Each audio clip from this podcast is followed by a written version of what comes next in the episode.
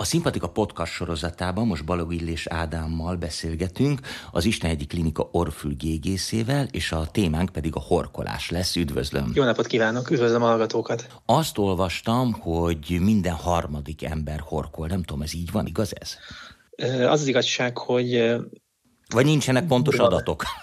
igen, igen, tehát durva becslések vannak Aha. erre. Próbálták ezt mérni mindenféle vizsgálatokban, de ugye sok ember nem is tudja magáról, hogy horkol éjszakánként általában a partner hívja fel a figyelmet Igen. egy horkolásra.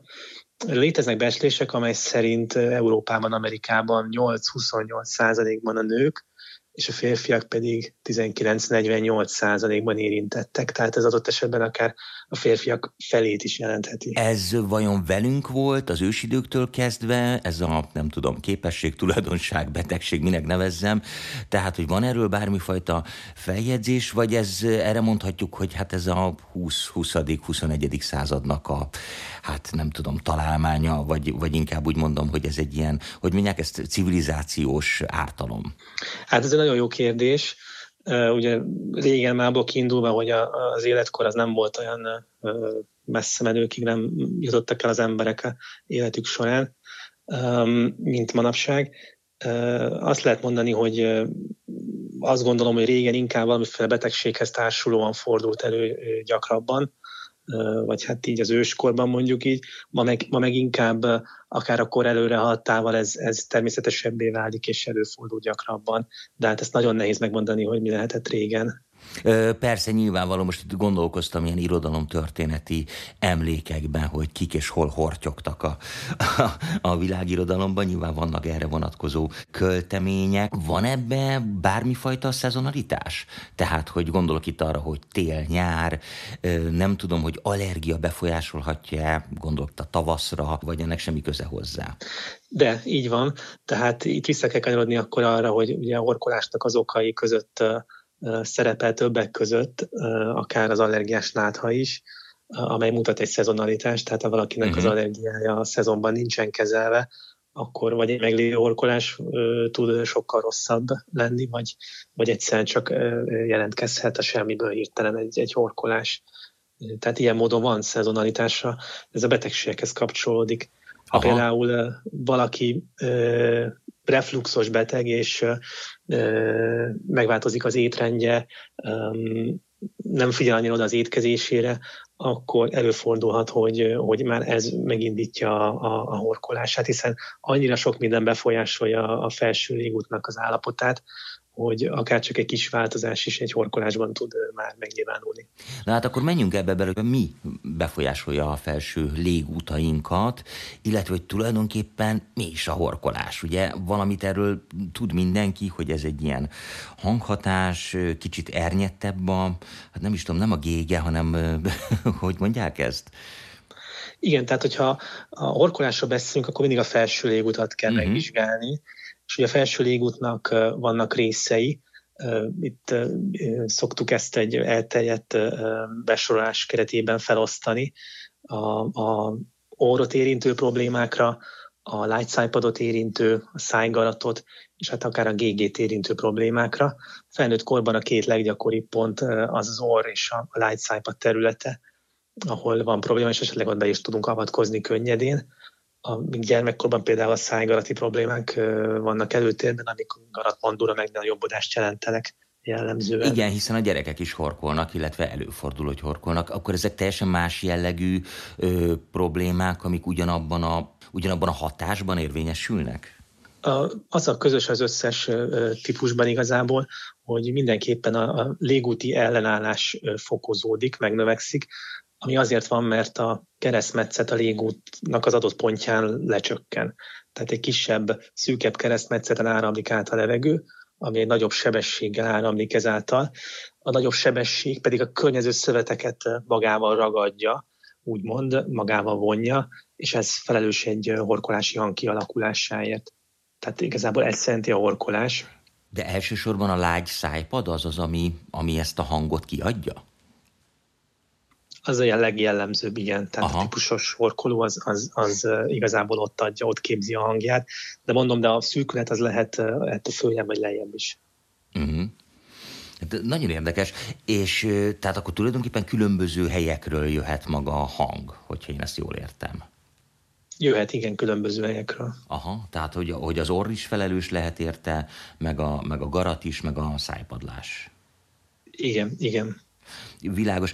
Azt szerintem úgy nagyjából sejtjük tapasztalatilag, hogy például a, a nagyobb vagy túlsúlyosabb emberek azok, azok inkább hajlamosak a horkolásra. Van természetesen összefüggés az alkoholfogyasztással, de mi ennek az oka? Tehát ez a, ez a szűkület, ez, ez miért jön létre akkor, hogyha mondjuk valaki alkoholt fogyaszt, vagy, vagy túlsúlyos?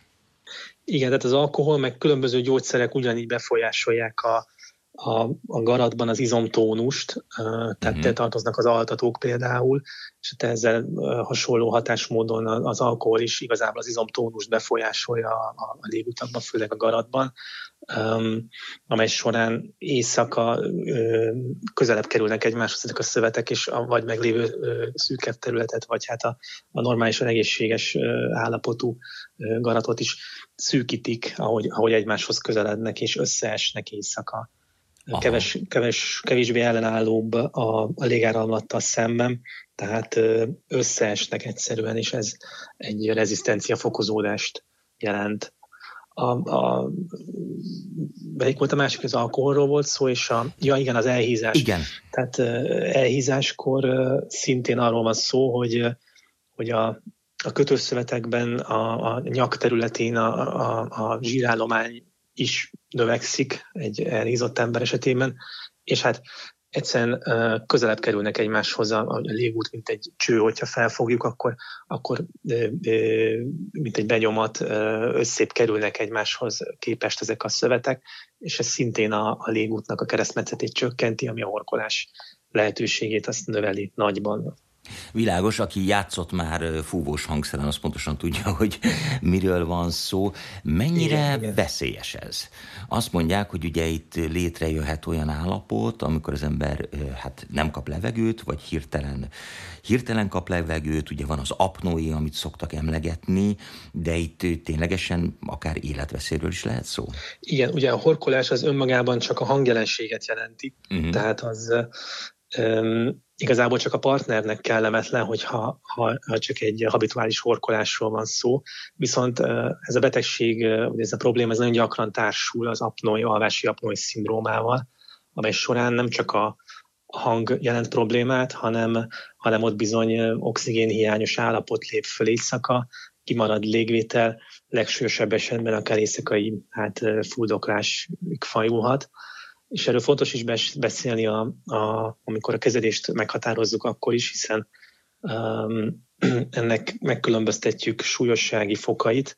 Uh, lehet ez egy enyhe probléma, egy középsúlyos, meg egy súlyos. Uh-huh. És hát ha valakinek a súlyos állapot áll fönn, tehát éjszaka fuldoklik, nem kap levegőt, uh, nincs légzése, ott sajnos ott csak a, a, az úgynevezett légsinterápia, a pozitív nyomásos lélegeztetés az, ami, működhet megoldásként. Hű, ebben mindjárt, bele, ebben mindjárt belekérdezek, hogy ez pontosan micsoda, de a hallgatóink kedvéért mondja el, legyen kedves a, ezt a három fázist, mert azt gondolom, hogy ebből mindenki, vagy mindenkinek a párja magára ismerhet, vagy a párjára ismerhet.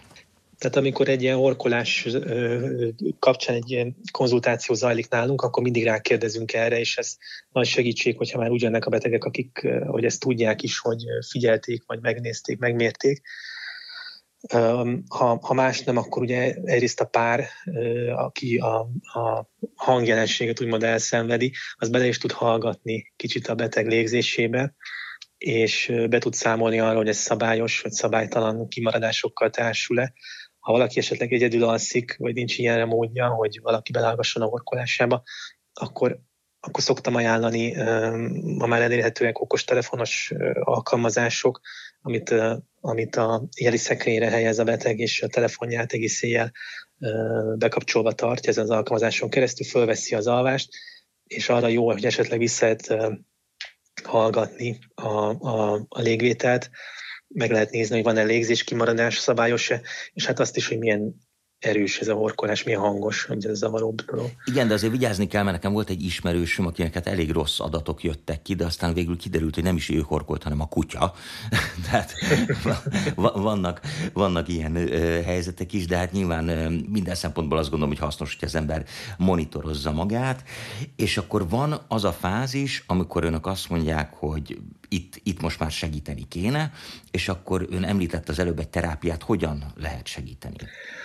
Amikor a terápiáról beszélünk, akkor mindig ugye azt meg kell összenézni, hogy pontosan hol van a probléma. Uh-huh.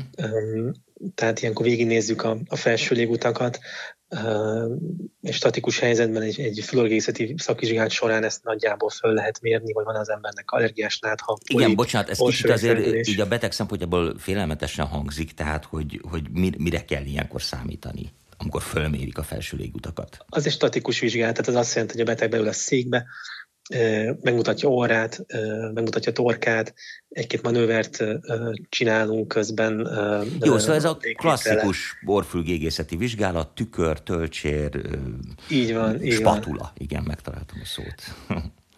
Igen, azért mondom a statikus, mert ugye ilyenkor nem horkolás közben vizsgáljuk a légutakat. Uh-huh. A, az igazából a, az aranystandard, vagy hát amivel biztos diagnózis lehet mondani a, a, a orkolás okáról, az egy dinamikus vizsgálat, csak azzal az a probléma, hogy az altatásban a horkolást reprodukálva zajlik. Az egy kicsit invazívabb, tehát azt mm-hmm. igazából a, az indokoltabb esetekben, vagy abban az esetben, hogyha nem működött az első kezelés, szoktuk megajánlani amikor alvás közben a horkolást indukálva lehet egy endoszkóppal végignézni a felső légutakat. Ez a legprecízebb módja annak, hogy, hogy biztos megmondjuk, hogy hol... Hűha, vár, vár, várjon egy picit, tehát egyrészt elaltatják a beteget, aki nem tudom, hogy ugyanúgy reagál-e az ember egy, egy, egy anesteziológiai beavatkozásra, mint, mint hogyha simán csak délután szúnyókál, de pluszba akkor endoszkóppal is még benéznek, azért ez elég hát izgalmas nem ez, az első, nem ez az első, ez csak azért mondom, hogy ez a legprecízebb. Hogy van ilyen is, aha. Igen, igen.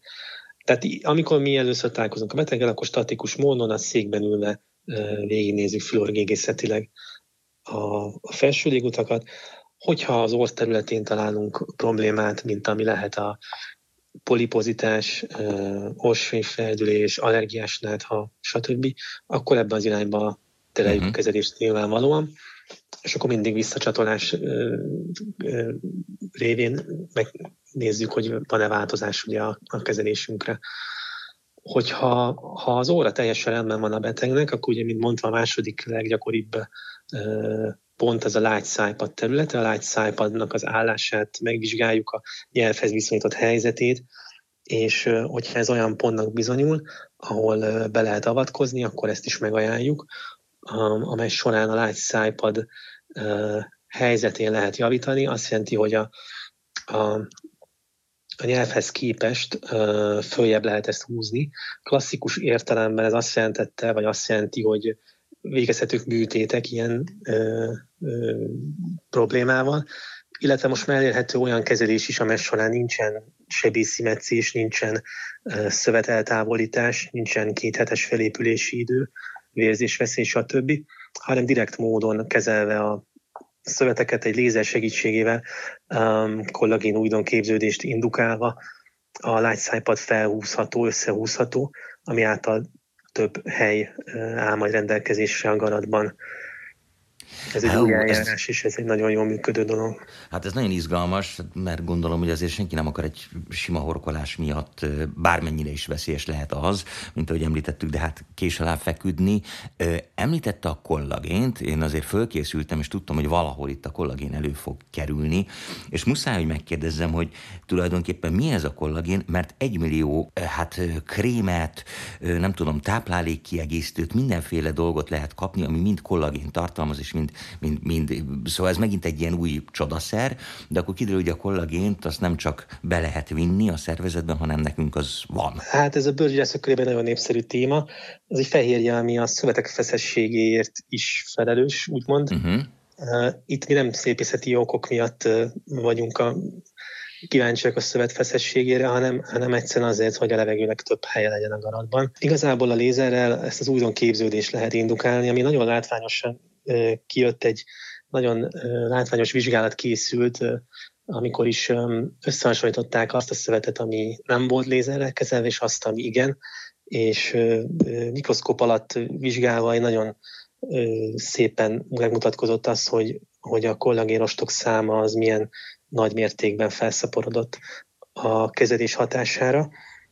Tehát tulajdonképpen a lézer az nem tudom, összehúzza, vagy termeli, vagy, vagy mit csinál ő a kollagénnel?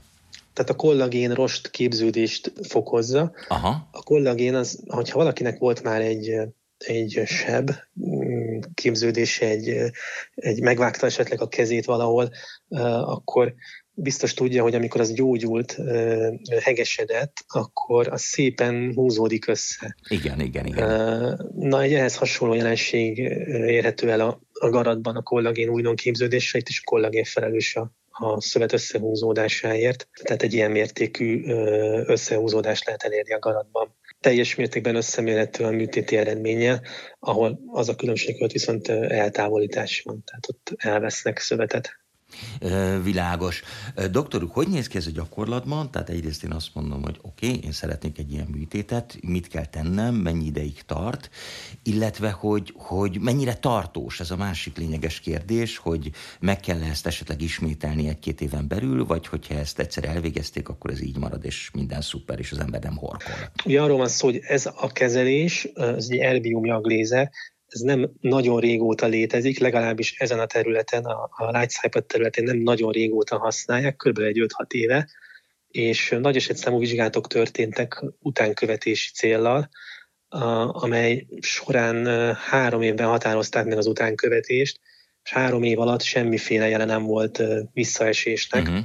Tehát az biztos, hogy addig nagyon jól működik, de hát kiindulva abból, hogy mi a, a, a szövettani folyamat, én biztos vagyok benne, hogy ezt annál tovább tart, csak nem tudjuk megmondani bizonyossággal, hogy pontosan meddig megbecsülni tudnám, hogy szerintem, szerintem legalább egy tíz évig ez, ez biztosan jól működik, aztán esetleg, hogyha újra lazább lesz a szövet, akkor ezen lehet újra javítani.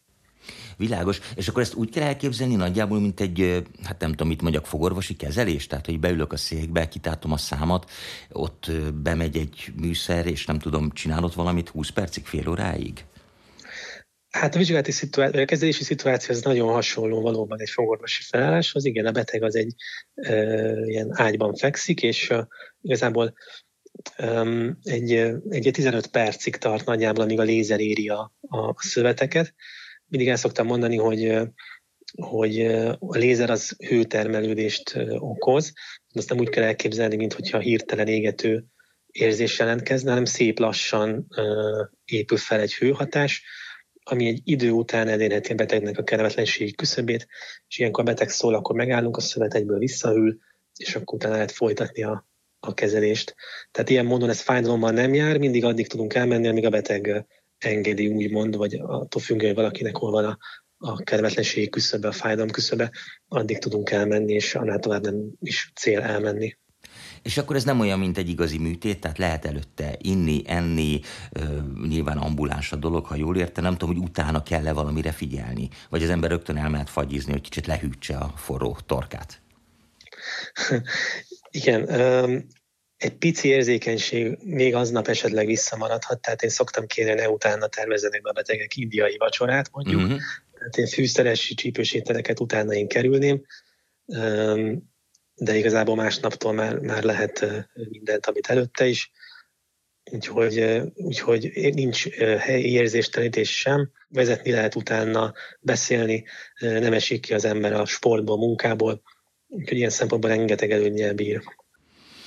Hú, hát ez nagyon klassz. Hát én azt tudom javasolni férfi társaimnak és nőtársaimnak is természetesen, hogy hát ha közeledik valamilyen évforduló, akkor lehet, hogy ez egy ideális meglepetés vagy ajándék a partnerünk számára, hogyha ő szenved attól, hogy esetleg mi horkolunk. Doktor, én nagyon szépen köszönöm, hogy itt volt és elmondta ezeket. Balog Illés Ádámmal, az Istenhegyi Klinika orfülgégészével beszélgettem, és hogyha van előrelépés esetleg ebbe a technológiába, vagy van valami újdonság, akkor szeretettel várjuk a műsorban legközelebb is. Köszönöm szépen a lehetőséget. Köszönöm. Köszönöm szépen én is.